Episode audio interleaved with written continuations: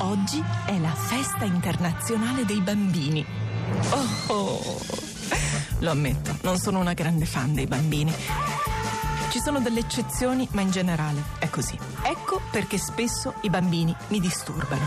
Perché quando vai a trovare amici con bambini, sembra che vai a trovare i bambini e non loro. Giada, saluta Marta. Eh, magari salutami tu prima. Perché diventi la zia di tutti. È arrivata la zia Marta! Ma dico io, una vita spesa a cercare di essere una trentenne un po' sensuale e poi mi chiami zia senza essere parente. Perché vogliono l'attenzione sempre e in modo spudorato. Imparate dalla zia Marta, bambini. L'egocentrismo è un'arte perché la presenza di bambini impone che l'argomento di discussione sia i bambini, senza che tra l'altro io possa mai intervenire. Ma secondo me i bambini... Tu non puoi dire niente perché non ne hai. E allora non ti permetto più di parlare di libri, visto che l'ultima cosa che hai scritto è il tema di terza media.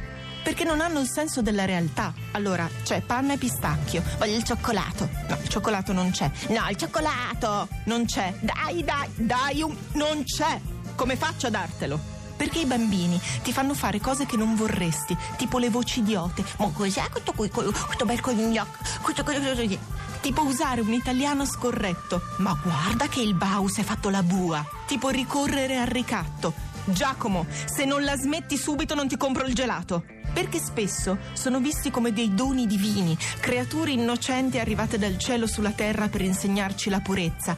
Allora, facciamo che se tu mi dai due figurine, io ti presto per un minuto la gru che si illumina. Vipere.